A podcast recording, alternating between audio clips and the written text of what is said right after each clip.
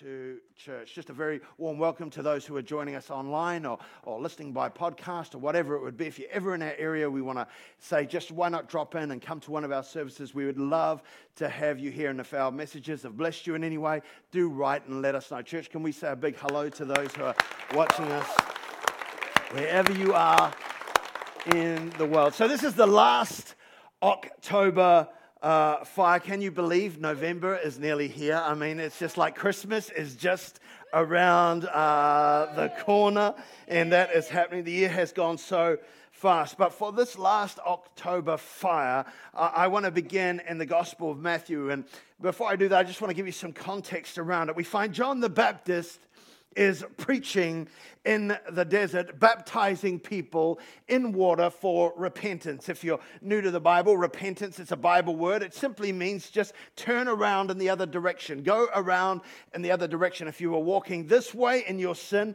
they were turning around and saying, I'm, gonna, I'm not going to walk that way anymore. I'm going to walk in a different direction. So there was John baptizing people in the desert, and he called himself a voice. He said, I'm a voice uh, calling out in the wilderness, prepare the way of the Lord, meaning somebody else is coming. Make straight paths for him. In Matthew chapter 3, verse 11, John the Baptist says, I baptize you with water for repentance. But after me, following me, coming soon to a town near you, comes one who is more powerful. Everybody say, more powerful more powerful than I, whose sandals I am not worthy to carry. He will baptize you with the Holy Spirit and with fire. Everybody say fire. I don't think he would have said, He will baptize you with the Holy Spirit. Fire. I don't think he would have, he would have said fire. So come on, say, say like a black man now. Fire. Come on. Fire. Yeah, thank you very much down the back. well done, well done. You, you win the prize today. I want to say this we, as the people of God, we need the fire of God. You and I need the fire of God. See, it's one thing to be baptized in water for the washing of our sins, and if you haven't, you should. We're having a baptism service in a few weeks. If you haven't been baptized, well, I don't know if I'm ready for it just yet. Friend, I want to tell you, Jesus if Jesus did it, if it was good enough for Jesus, it's good enough for us. It's one of the things that says, I'm, gonna, I'm now a follower. I, I publicly declare I'm now following Jesus Christ. So if Jesus, if it was good enough for Jesus, it's good enough for others. If you haven't, you should sign up after the service. But we need more than just the baptism of John. We need the baptism of Jesus, which is the Holy Spirit and of fire. Can I hear a good amen in the church today? In fact, Jesus, towards the end of his time on earth, towards the end of his ministry, he told his disciples to wait. He said, Don't go out and try anything for me. Don't go out. I, know I've given you this commission to go into all the world and preach it, but before you do that, wait Wait, I've, I've got a gift for you. I want you to wait for this, this baptism of fire. In Acts chapter 1, verse 4, Jesus said, Do not leave Jerusalem, but wait for the gift. And I want to tell you, it's a gift. It's a gift. It's not something you have to earn. It's not something you have to buy. It's not something, how much do I? No, no, no, no. It's a gift. It's a free gift. Why not wait for the gift? But wait for the gift my Father promised, which you have heard me speak about. For John baptized with water, but in a few days you will be baptized with the Holy Spirit. And if you know the book of Acts, we know that when the Holy Spirit fire came, everything changed. Acts chapter 2, it says this when the day of Pentecost came, they were all together in one place. Suddenly, the sound like the blowing of a violent wind came from heaven and filled the whole house where they were sitting. It says they saw, the 120 there, they saw what seemed to be tongues of fire that separated and came to rest on each of them, all of them. Not just some of them, not just a few of them, not just the religious professionals, just not, not the preachers, not the pastors, not the, not, not, not, the, not the connect group leader. It says all. Everybody say all. All, in the Greek means all all of them were filled with the Holy Spirit and began to speak in other tongues as the Spirit enabled him. And if you know the story, you know everything changed at that moment with boldness. Peter goes out, starts preaching. 3,000 get saved that day and are added to the church. How many know that's a good meeting right there? That's a, that's a good meeting. If I, would be more than, I don't know where we'd put people, but that would be a good meeting in any preacher's uh, books there. 3,000 were added to the church that day. We know that that was the birth of the church. In fact, the birth of the church was done with the fire of God. The church was birthed with the fire of God touching people's lives. And can I say this? If the early disciples, if the early followers of Jesus needed the fire of God, needed the Spirit of God, how much more do you? How much more do I? How much more do we, come on, somebody, need the Spirit of God at work in our lives? We need not just the baptism of John, but the baptism of Jesus, Holy Spirit, and of fire. And so I want to ask you this morning on this last week of October fire, how is your fire? How's your fire? Is it raging or is it gone a little bit dim, I think it's good to stop every now and then and pause for a moment and reflect well, how is my fire? Is it enough that someone sees your, your faith and dials 111? We have an emergency here because this guy's just a little bit crazy about Jesus. Or they go, no, it's just a little rubbish fire. How's your fire? Tap your neighbor and say, How's your fire? Turn back to the and say, How's yours? How's your fire? Still burning bright, still faded, maybe dim? How's your fire? See, here's what I know about fire, and I've, I, have i have told you this before in relation to the Trinity. I'm not, not going to give you a fire. Well, I might give you a fireman stories. I let them slip in. Jesus always gave his garden stories. That's the so here's, here's one thing I know about fire. For fire to exist, you have to have three things. Three things oxygen, fuel, and heat. It's known as the fire triangle. Without those things, fire cannot exist. You can take any one of those elements away, and if you take any one of them away, the fire will not be able to burn. You must have all these things oxygen, fuel, and heat, known as the fire triangle, in order for fire to exist. And I want to say this as in the natural, so in the spiritual. I want to just look at these three elements in relation to stoking our own spiritual. Understand, we are spiritual beings. We need the Spirit. And so I want to look at these three elements in relation to stoking our own spiritual fire that it will continue to burn bright, strong, and effectively. Number one, oxygen, air. Again, I, I, want you to understand fire cannot or can't continue to burn without air. No air, no life, and certainly no fire. I'm sure many of you know this, but the word spirit in its original New Testament language is the Greek word pneuma. Everybody say pneuma. It actually means breath. It actually means the breath of God. When we talk about the Spirit, we're talking about the, the breath of God. Breathe, God breathed life into man, and he became a living being. We need the breath of God. All that to say this if we want to keep our spiritual fire burning, it's essential that we understand the importance of the Spirit's work in doing that. We need God's Spirit to breathe on us. We need God's Spirit to breathe in us, to work through us. Good place to say amen.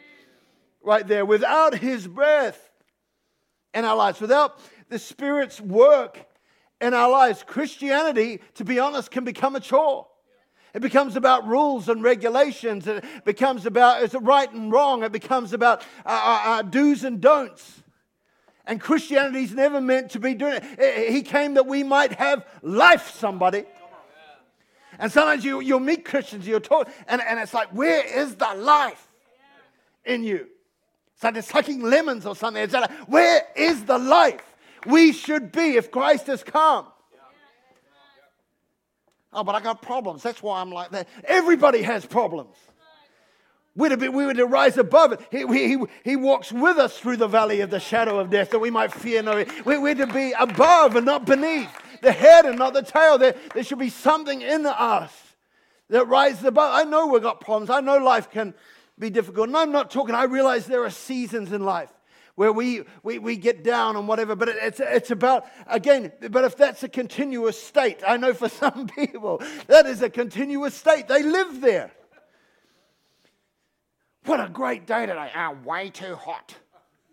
You know, nothing's ever good enough. You've, you, you know people like that.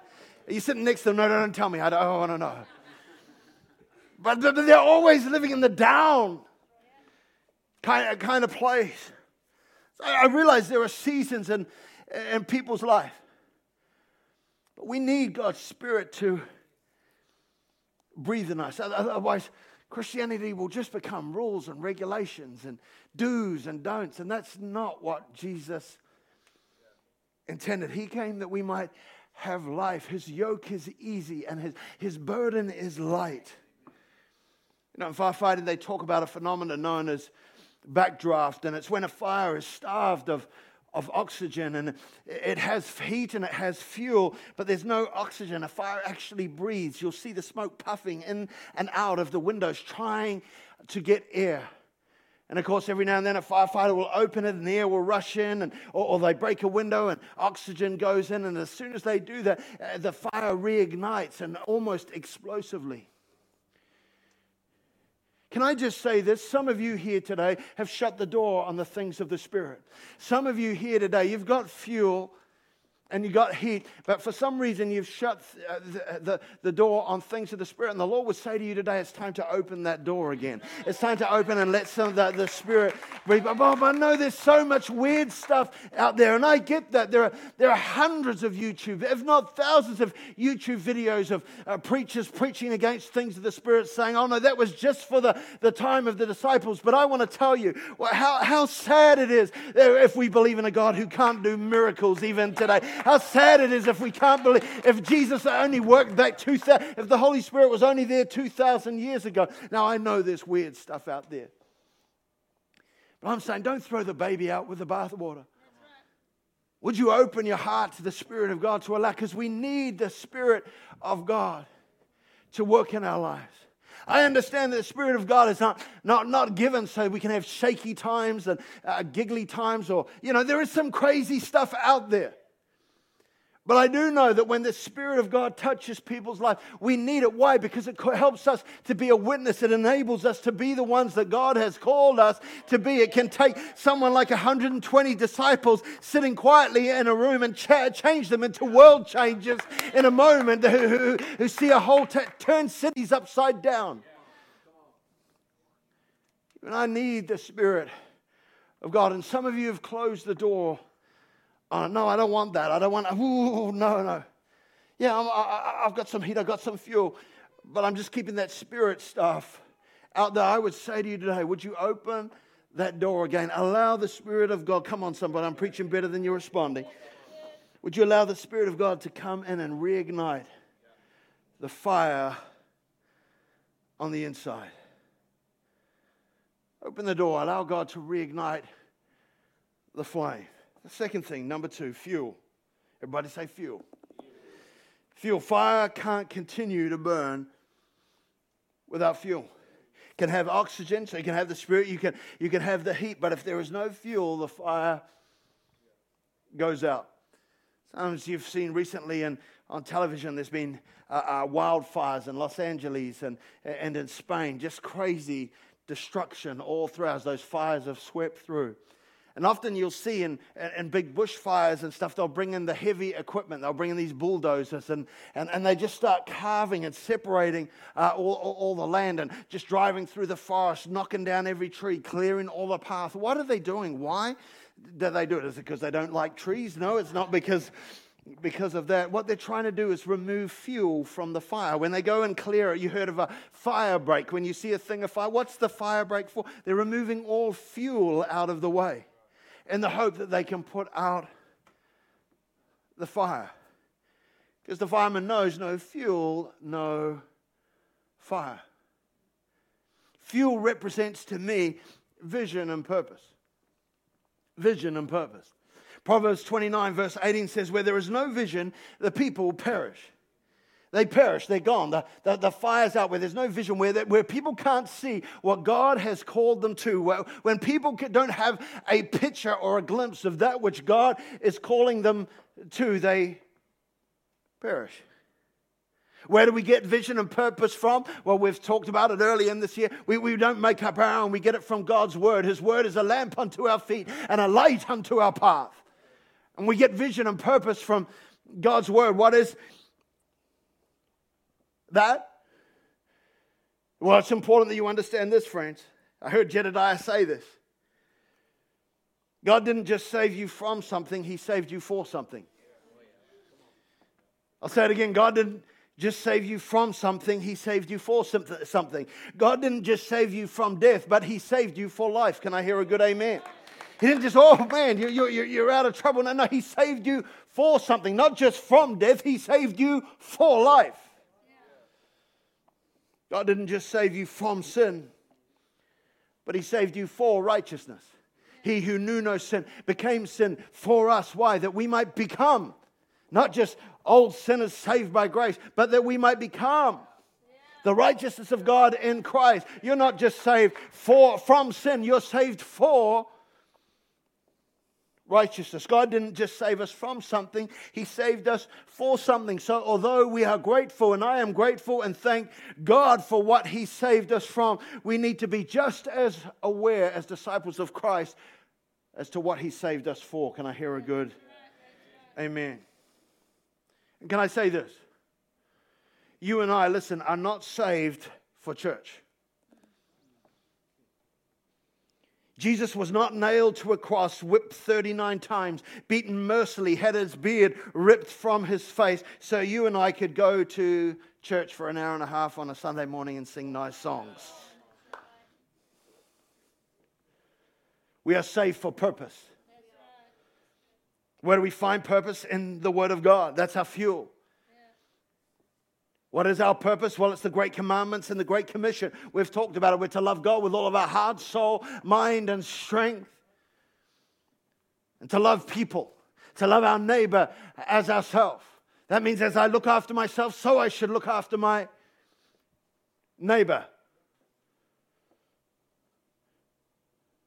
Purpose, great commandments, and the Great Commission, what is that? The Great Commission is to go into all the world and preach the gospel, to go into all the world and make disciples of every nation. It's called the Great Commission because it's no small task. It's a call to reach nations, a call not just to reach lives here, but to reach lives everywhere. Well, sometimes as I work in my role and as, as a leader of New Life churches, sometimes I just think, oh man, this is just too hard.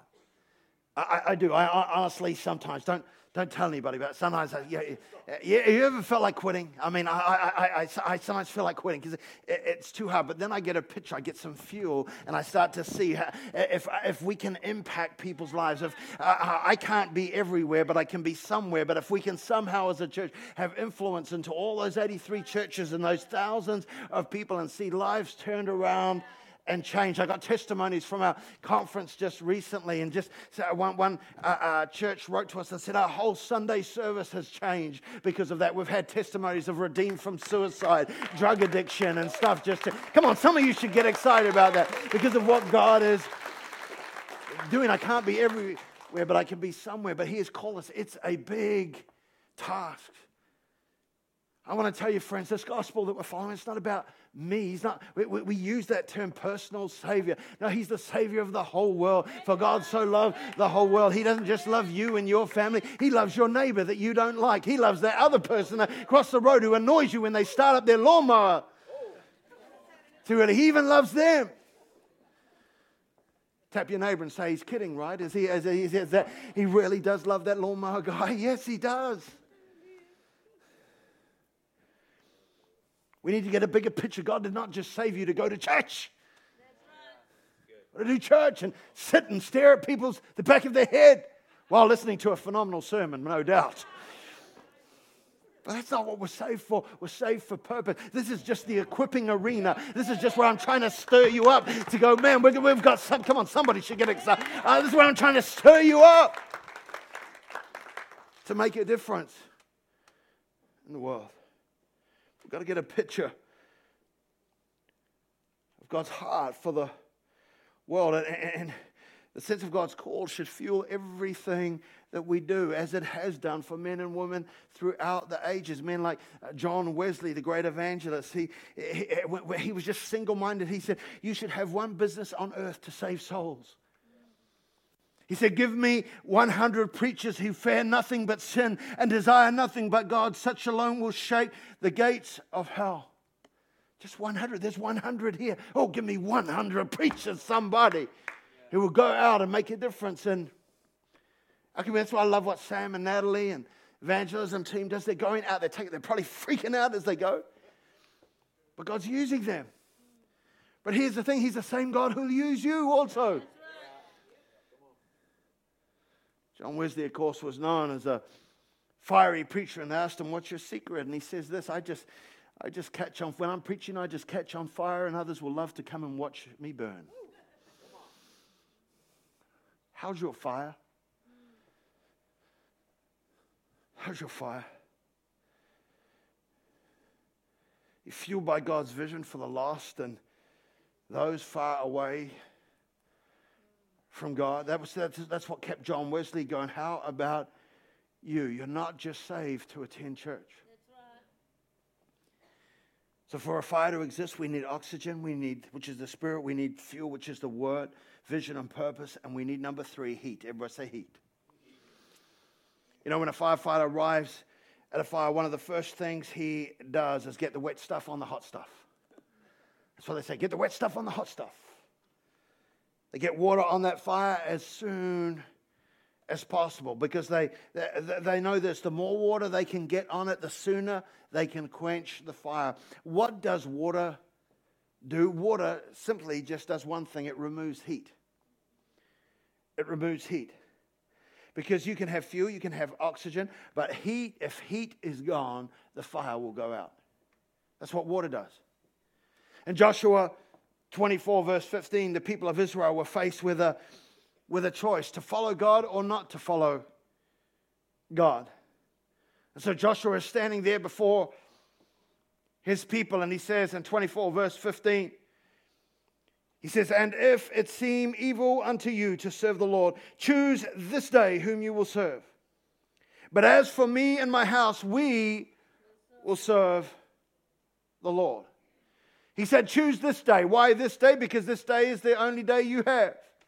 Yesterday's gone, tomorrow's still to come. Only this moment, only this day is the day that you have where you can choose to serve Him and make a difference. The Hebrew word for day there, and I've preached on this many years ago, but the Hebrew word for day there is the word yom. Everybody say yom. Yom, and it means to be hot. To be hot. God's calling them at this choice and this day to, to, to live a life hot for God, to increase the heat of their fire. We're called to be ones who would live life hot for Him. God desires each day that we should be hot for Him, on fire for them. I know people use that as a, you know, ooh, he's hot. Why wouldn't they say that about us as we follow Jesus? I mean, they're not the different kind of heart. Come on, somebody. We need to have a different kind of heart. Doesn't happen to me much. People don't say that. I know. But that's uh, next week's message taking control of your life. And but God desires each day that we would live hot for Him. Listen, friend, this should not be the exception to the rule. This should be the rule that we live passionately on fire for Jesus. This shouldn't be the, uh, the, the, uh, the exception. This should be normal. Paul said to the disciples of Romans 12, verse 1, he says, I beseech you, therefore, brethren, by the mercies of God, that you present your bodies a living sacrifice. That's pretty serious. A living sacrifice, holy, acceptable to God, which is, listen, your outstanding service. No, no, no. It, it, which is your what service? It's on the board there. You can look at it. What, what, what service is it? It's your reasonable service. It's not like, wow, you're, oh, you're serving on that team. You're so amazing. And, and, and, and no, no, no. It's your reasonable service. You should serve. You should serve. You should be a part of a team. You should be part. It's just your reasonable service. Ah, oh, well, I just do church. No, no, no. No, no. That, that, that is not normal. Normal, reasonable service is one who is a person who is living as a living sacrifice, holy, who is saying to God, I, I give up everything to serve you, whatever, whatever it takes. That's reasonable service. That's what, don't, don't blame me. I didn't write it, the, the, God wrote it. Don't, don't get mad at me. So when I come and say, hey, come on, let's, let's step up, team, let's move into, I'm just asking you for your reasonable service.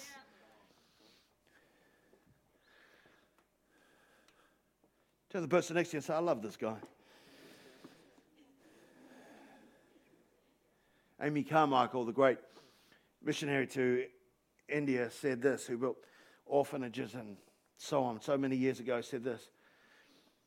When I consider the cross of Christ, how could anything I do be called a sacrifice? That's right.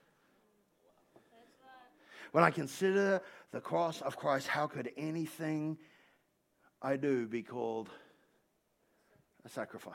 Yeah. encourage you today to keep on burning bright, to choose this day to, to, to yom, to be hot, to live, to live hot, to be passionate about the things of God. See, here's the thing you can be passionate about many things.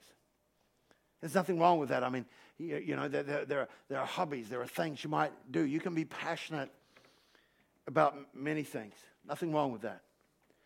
But here's what William Carey, another famous missionary to India, said this. He said, I'm not afraid of failure. I'm afraid of succeeding at things that don't really matter. Are we living for eternity? Are we living for the now? Are we living, friends? Because I, I want to tell you, when, when you die, we leave it all behind. behind. Moth and rust destroy. Only that which we've done for God will last. I'm not afraid of failure. I'm afraid of succeeding at things that don't